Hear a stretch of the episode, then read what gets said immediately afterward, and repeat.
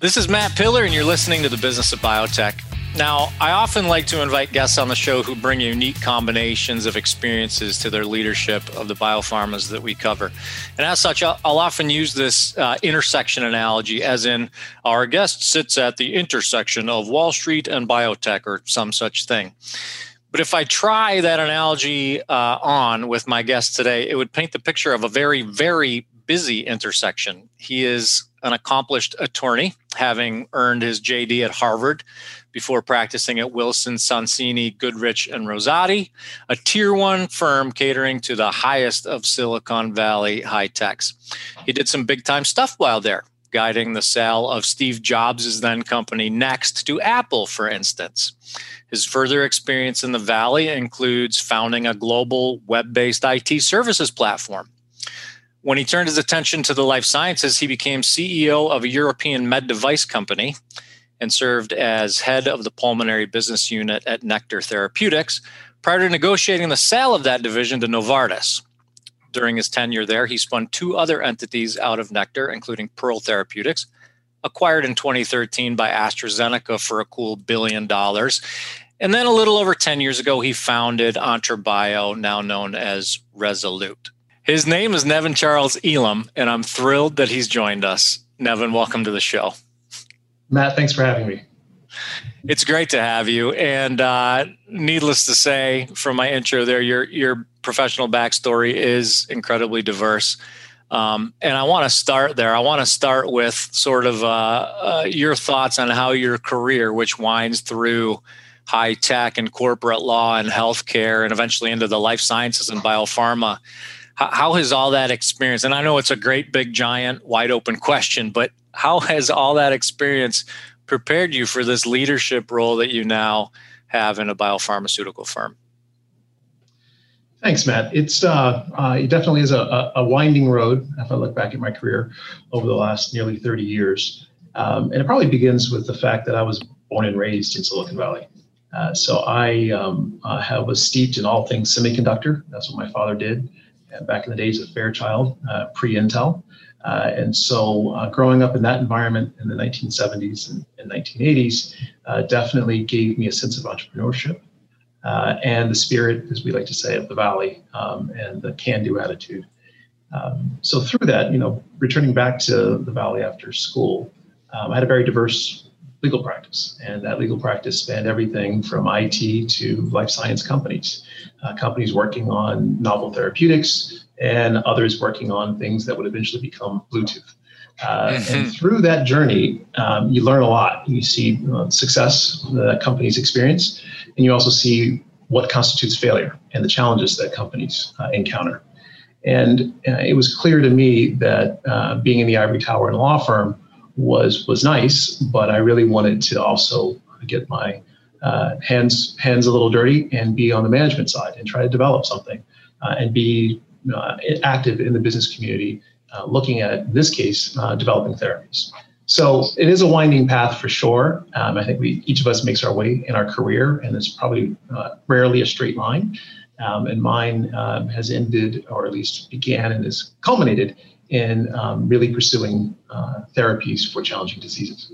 Yeah, well, talk about a challenge. I mean, you you you set yourself up for a challenge that uh, you know you, you mentioned uh, being in a position where you have some sense of authority over success and failure in the IT space, which you know you know I, have I've covered for I, I covered for twenty years before coming to life sciences failure is a thing, but it's not quite as big a thing as it is in this in this business. I mean, you uh, did did you know coming in that you were you were uh, entering a business that I mean the the fa- the failure rate, you know, far outpaces the the success rate.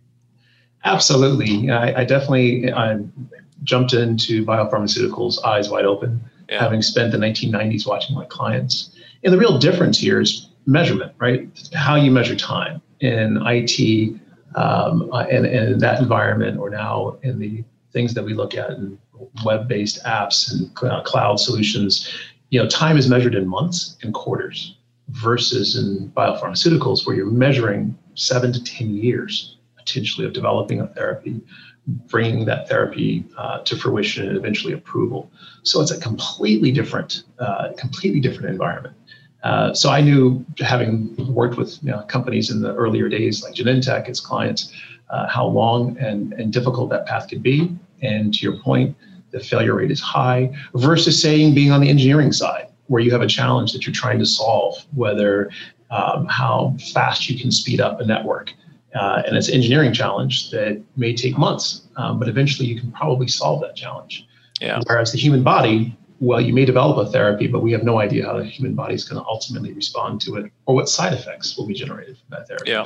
Or even if you develop a therapy, how hard it is to manufacture and pr- reproduce that uh, therapy. Yeah. Yeah. So still, uh, you know, obviously, uh, to your point, you you had some experience with uh, biopharma uh, clients, um, and then some life sciences experience. Still, a pretty big leap to to jump into, you know, founding a, biopharma company. Tell us about, um, you know, I, I guess the origin story.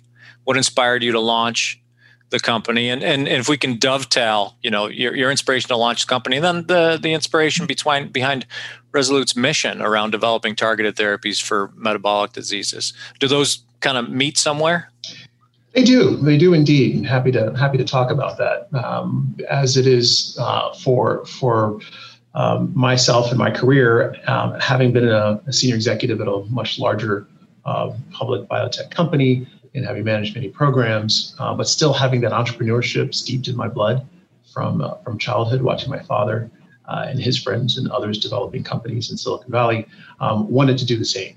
And the passion, at least for me, was very clear, uh, having worked in different diseases. So I spent a lot of time working in metabolic disease uh, and rare diseases. And um, metabolic disease, you know, I was fortunate to have one drug uh, partnered with Pfizer that was ultimately approved and was the first inhaled insulin um, at my company. And that inhaled insulin was a chance for uh, individuals who suffer with diabetes during mealtime to be able to take a puff of insulin rather than inject themselves. Mm-hmm. Um, so it's you know arguably convenient, but it also changes a paradigm of how socially we interact. Um, the drug was eventually, after it was approved, it was clear it was not going to be a multi billion dollar drug. Uh, and so, for marketing reasons, Pfizer ended up um, uh, uh, terminating uh, the marketing of the drug. But when that happened, I received hundreds of letters from patients all over the world, from Kentucky to Spain, saying, What happened to my drug? Where is it? It's changed my life. It's changed how I go about interacting socially and, and engaging with the world. Um, and that's when you realize that the therapies you're developing, even when it's something that could be arguably convenient, have a tremendous impact. Um, and it's really that's when it really comes home. Mm-hmm. Um, so looking at the metabolic space and realizing that there's a there's definitely a need. Um, the metabolic uh, encompasses so much of the human body, everything from how we regulate our the temperature of the human body to the food that we ingest um, and our blood sugar levels uh, and the horrible things like diabetes uh, when those things are out of whack. Um, it's it's very very telling, and I believe that while others have expertise in, in oncology and a mission to do that, um, there's also a huge unmet need for a lot of diseases and rare diseases that affect our overall overall metabolism.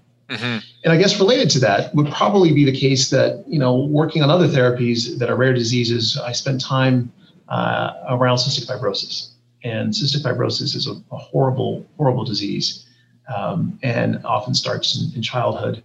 And watching children suffer with the disease, um, I think I can't think of anything more, particularly as a parent, um, that's distressful than looking at a child, a young child, suffering with an intractable disease. Um, and so ultimately, for me, working in, in the metabolic space and hopefully targeting therapies that could impact in a positive way children to me is kind of the holy grail of, of a life's mission professionally. Yeah yeah that's uh, that that's great. Uh, so let's talk about the the, the therapy itself. Um, tell me about rz358 which is your monoclonal antibody targeting congenital hyperinsulin hyperinsulinism um, and if if we could kind of start with uh, what what we know at this point about the disease and then kind of uh, move from there into the therapies that you're developing? Sure, happy to do so. Um, congenital hyperinsulinism is a, a very rare disease. It, it, usually presents within the first month of life, definitely by the first year of life. Um, it affects about one in 30,000 live births. Mm-hmm. Um, so you're talking single digit thousands of, of, patients in the US, similar population, for example, in Europe, but it's also worldwide. And it depends on genetics because there are 12 different genetic mutations that we know of that cause the disease uh, or attributable to the disease. And in some patient populations, for example, in the Ashkenazi Jewish population, it's 1 in 2,500 live births. So much higher incidence rate um, as a, a, in different, different populations. The disease itself um, is extremely debilitating. There is no cure today. There is no approved treatment for the disease today as well. Um, and what it is, it's the easiest way to describe it, is kind of the opposite of diabetes. This is when children, regardless of blood sugar levels, overproduce insulin right at birth. And so when you're overproducing insulin, insulin is signaling to our downstream uh, cells and tissues and, encouraging those cells to uptake glucose. Um, but if there's too much insulin, then you're starving the body of energy. And most importantly for children, uh, energy for the brain. And um, when you starve the, starving the brain, that's particularly problematic. Um, and as we've seen, it's upwards of about 50% of the children with the disease have neurological impairment. Um, so really, really debilitating disease. The treatment options that have been used and are still used today range from using drugs that, again, were not approved for the therapy, but have an effect on trying to stop the insulin production. One drug, for example, uh, is a drug diazoxide uh, that is used, and it is effective in about 40% of the children in stopping the production of insulin. But it comes with a whole host of nasty side effects. Mm-hmm. Um, everything from extensive hair growth on the children uh, to black box warning for pulmonary hypertension, um, has to be co-administered with diuretics. Um, so not an ideal therapy, but it does work in a certain segment of that patient population. Regionally, other uh, other solutions involve surgery. So, for example, in Children's Hospital of Philadelphia, which is one of the leading centers in the world uh, studying the disease and treating patients, surgery is used, particularly if there's a lesion on the pancreas that is focal and can be surgically removed. Um, that can be done and that can be curative. Um, this gets a little more complicated if the disease is diffuse and spread throughout throughout the pancreas. That may require multiple surgeries and may end up leaving the child with uh, in a state of diabetes. So a very tough landscape. Um, not many therapies in development, and if you can imagine back to as I described that what it must be to have a child who you're constantly monitoring 24 hours a day to make sure their blood sugar levels aren't going um, excessively low and starving their body of energy, uh, it's a nightmare. Mm-hmm. And having spent time with, with the patients and, and, their families and parents um, and hearing the stories, uh, extremely difficult, difficult landscape uh, to, to manage.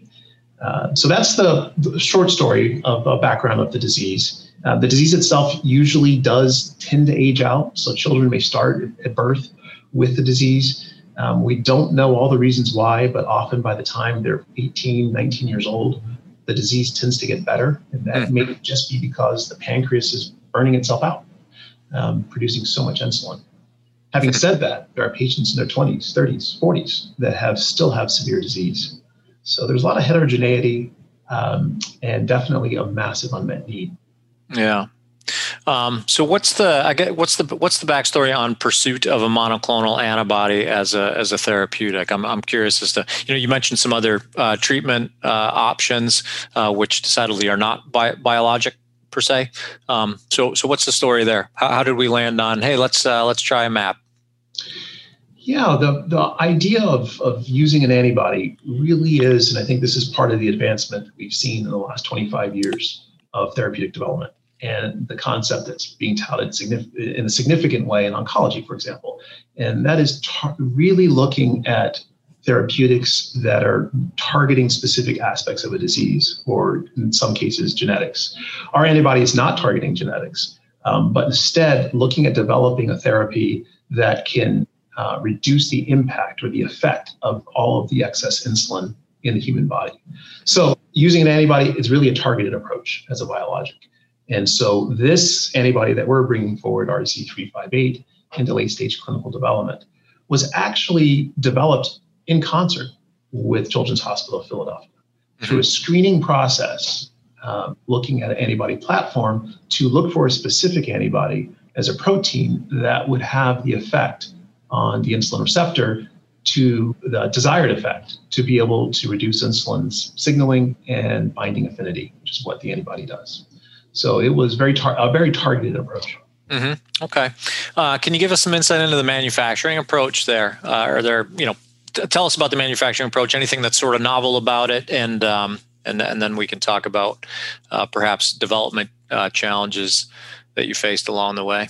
Sure, um, I'm happy, happy to do so. The the manufacturing process and you know antibodies really since the mid 1980s uh, have gone through evolution in terms of how they're manufactured uh, through the animal cell line using mice, um, and we've made a variety of evolution uh, to get to what we have now, which is a fully human monoclonal antibody.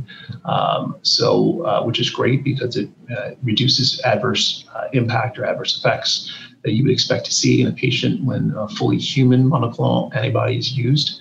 Um, and the manufacturing process now is, is pretty much streamlined. Uh, so you actually look at taking a the antibody and um, you have to purify it uh, through a cell line. There's a master cell bank. Uh, and then it's about scaling it, usually a 100 liter uh, single use bioreactor up to you know 1,000, 2,000 single use bioreactor. Um, so that purification process and then scaling it to be able then to apply it to a therapeutic. So there are worldwide uh, sophisticated manufacturers that are uh, uh, manufacturing antibodies as we speak. Um, in the last 15 years in particular, uh, the manufacturing process is, is very matured and uh, uh, high levels of predictability um, and a lot of expertise around the table. The Business of Biotech is brought to you in partnership with Cytiva. This April, Cytiva celebrates one year in the biopharma industry. 12 groundbreaking and revolutionary months working to navigate and overcome the worst viral pandemic in a century. In recognizing this key milestone, we have the opportunity to reflect on lessons learned and identify ways to innovate, adapt, and improve. To help drive this progress, visit Cytiva's Emerging Biotech Accelerator and check out a selection of helpful resources for biotech leaders at cytiva.com backslash emerging biotech. Uh, is Rezolute doing that in-house or are you working with a, an outsourcing partner? No, we are definitely not doing it in house. Uh, it is an undertaking for a, a contract manufacturer, CDMO, uh, to really leverage their expertise. We have a core team uh, on our CMC side, uh, so chemistry, manufacturing, and controls team, that manages our third parties. Uh, and so uh, that team has a lot of expertise, both working with antibodies as well as just in general manufacture of therapeutics. And so we work with our partners, and I like to definitely think of them as our partners. Uh, they're not vendors because we are, you know, really joined at the hip with yeah. the success of a program. Because if they can't manufacture uh, the antibody or manufacture it timely, that has a massive impact clearly on our business. Sure. Uh, did, did, you uh, were there any specific i guess developmental hurdles or challenges along the way that you know you had to you had to overcome and kind of lead lead the team through I would say that because the process itself has really been refined and, and, and it's streamlined, and there are multiple organizations that can uh, produce the antibody um, with that expertise. One of the challenges actually is just getting space, um, mm-hmm. getting a space in line to be able to have a, uh, um, um a manufacturing run and to have lots that are actually produced, uh, put on stability, um, checked, verified through the quality process before ready to use in to be used in the human. Um, so when you talk about long lead times, that can be a year, year and a half, two years if you think you need a new batch of material uh, to be able to take forward into a clinical study or ultimately into commercial. Um, so while there is expertise, uh, there's a lot of demand and a lot of demand for uh, antibody uh, manufacture. And so one of the biggest challenges is long lead time planning because it's expensive. So you the capital investment up front may be large and you may not realize the result, meaning drug that's ready re- ready for use for two two and a half years later. Yeah, what's your uh, I, I, guess what's your, what's your personal kind of outlook on that? You know, you it, it, seems as though there are new CMOs opening their doors all the time. You know, I've I've read reports recently that say within the next couple of years, the majority of of quote unquote drug product produced in the United States will be biologic drug drug product. I mean, it's obviously a very fast growing area is are you seeing any any signs that uh, perhaps the manufacturing space is starting to to catch up with the demand and the promise of, of biologic therapies manufacturing? We were absolutely up until um, I think the the pandemic with COVID 19 mm-hmm. uh, the demand on most manufacturers has been overwhelming. Where yeah. there's shortages of vials, of glass, of all kinds of uh, the basic tools uh, in the toolkit that are used for manufacture. Um, so hopefully on the back end of, uh, of the current pandemic, we will see a, a, new normal, uh, including in terms of manufacturing capability and not just capability, but to your point, uh, other manufacturers that may come online and just overall greater capacity because capacity constraint, that's the issue today. Yeah, yeah, for sure. Um, so I want to talk about uh, your rare pediatric disease de- designation. Um, so you you you received that last summer for RZ 358, and I mean, as you know, our our show is uh, consumed by uh, leaders of, of new and emerging biotechs. A lot of them first time leaders of, of new and emerging biotechs. Uh, so give us some some insight and advice into what went into receiving that designation, and uh, you know what what what you as a company had to do to put it together and what it means for the, the future of the candidate. Sure, Matt. The, um, the, the, rare disease designation uh, is something that was put in place about um, 15 years ago, um, or actually 2007. Uh, time frame by the FDA, um, uh, tied with a priority review voucher, which I'll come to uh, in a second. But it really is to inst- really to drive companies to develop therapies for challenging diseases that are specifically pediatric.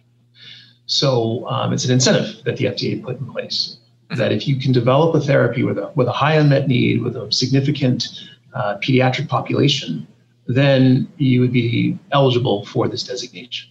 And so what we've seen in the last you know 12, 13 years or so uh, is companies have applied for that designation with this voucher that comes with the designation. Um, and the reason why that's significant is the voucher is something that a company can use for its next therapeutic. Uh, and so, what the FDA says is that typically the time uh, towards looking at approval of a therapeutic is about 10 months. Um, and if you have a voucher, the uh, FDA in effect says you can skip the line and truncate that time period to about six months. Hmm. It may now sound like a lot, but if you're launching a blockbuster drug in your larger pharma, every month can mean you know tens, if not hundreds of millions of dollars of potential revenue, um, especially in a competitive environment. And so what we've seen in the last, you know, again, 10 or so years is smaller companies that are developing for a rare disease that's pediatric, getting the voucher upon approval. So in our case, for example, RZ358, if we made it through phase three and we actually got the therapy approved, we would then be eligible for uh, the voucher. Uh, and you've often seen these small companies, uh, such as ourselves, because we are not uh, one of the large, uh, large pharmaceutical companies, actually monetizing those vouchers. And yep. typically, they go for in the neighborhood of $100 million. Um, you can actually sell to larger pharma. So that is the um, uh, the the uh, notability of the rare disease designation coupled with the voucher itself. Yeah, yeah. Well, congratulations on that. It, certainly uh, exciting, and I'm, I'm, sure it was uh, you know it's a it's a shot in the arm as as far as future progress is concerned. Absolutely, at least it uh, you know potential uh, that could, that could be realized uh, as we as we progress. I hope so. Yeah. Okay. Um, so give us a, the highlights of the clinical journey. Um, you, you, you entered into phase two B a phase phase two B trial last winter. Is that correct?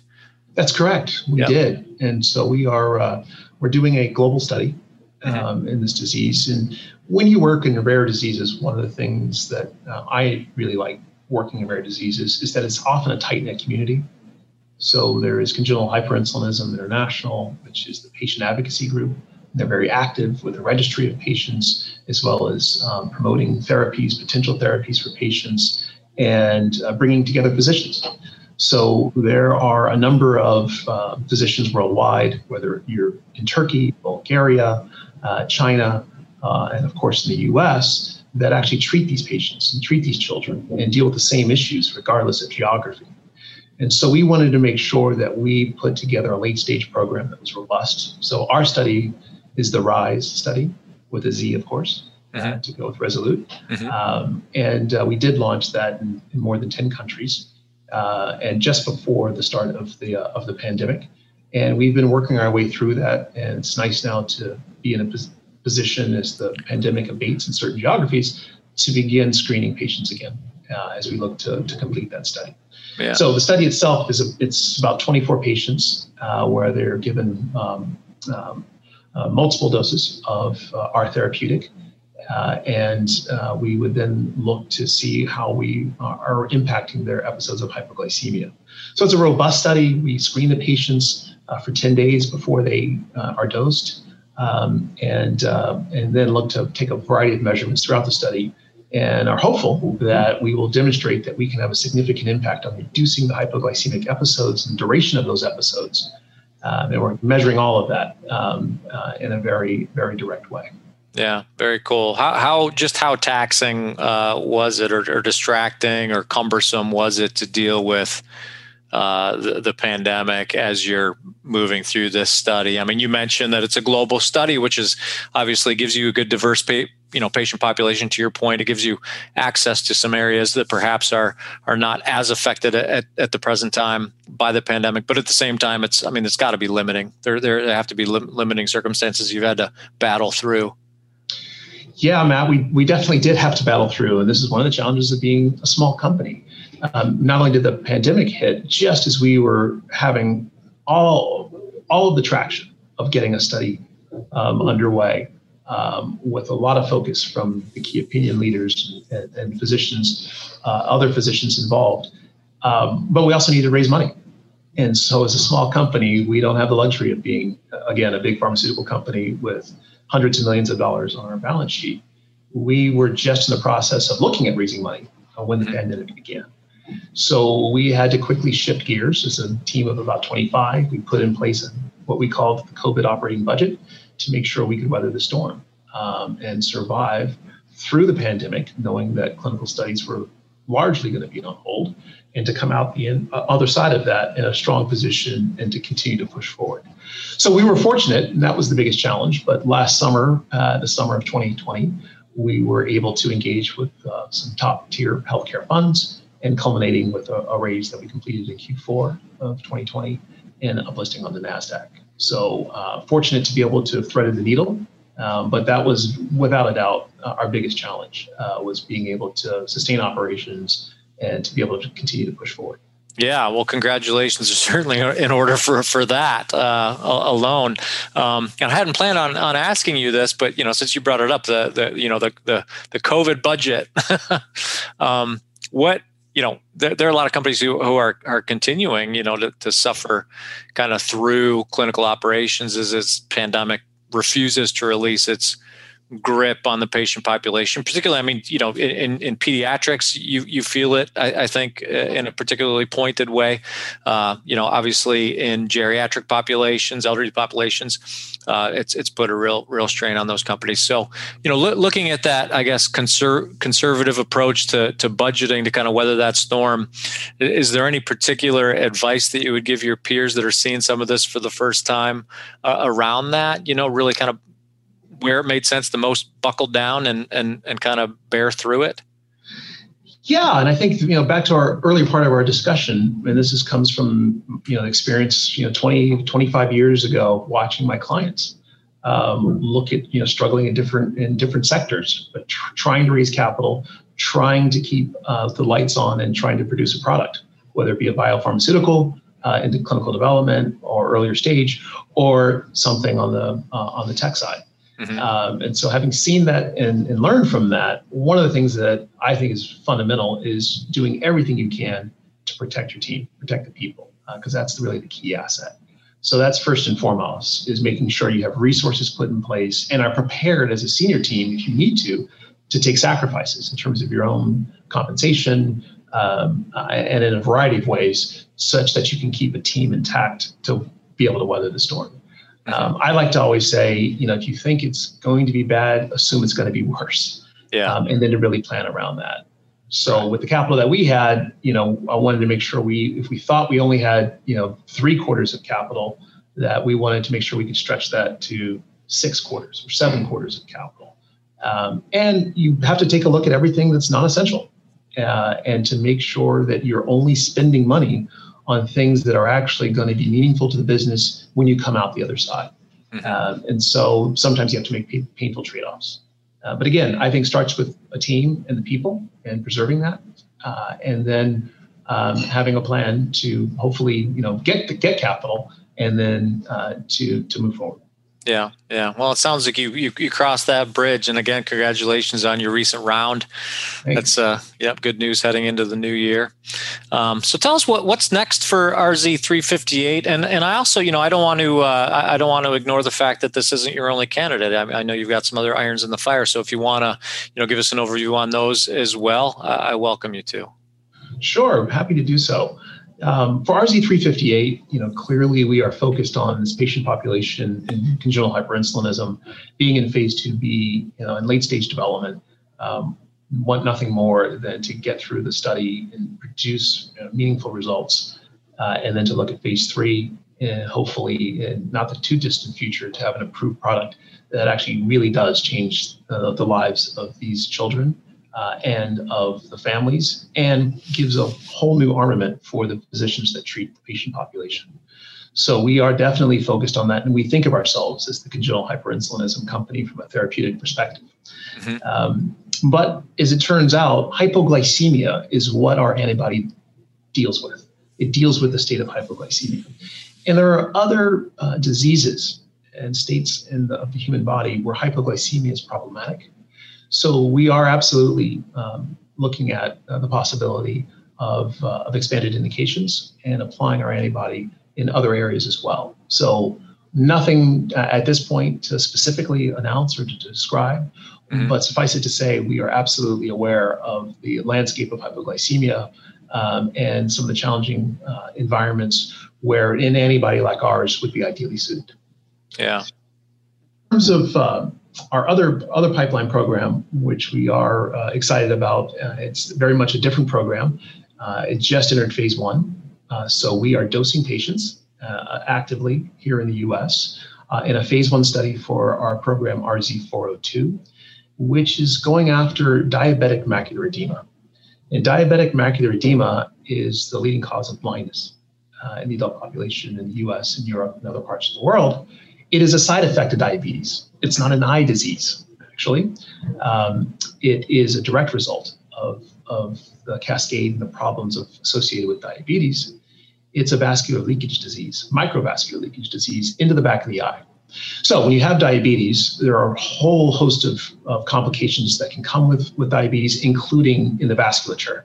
And the vasculature can become permeable. And that's what we see in, uh, in DME or diabetic macular edema. Today, that's treated, and there's therapies that are out there that are effective um, in a lot of patients, uh, which are the anti VEGF injections. So these are the injections into the eye. Not the ideal route of administration. Uh, there are a lot of compliance issues associated with injections into the eye. Um, patients don't get on therapy, uh, in our opinion, soon enough.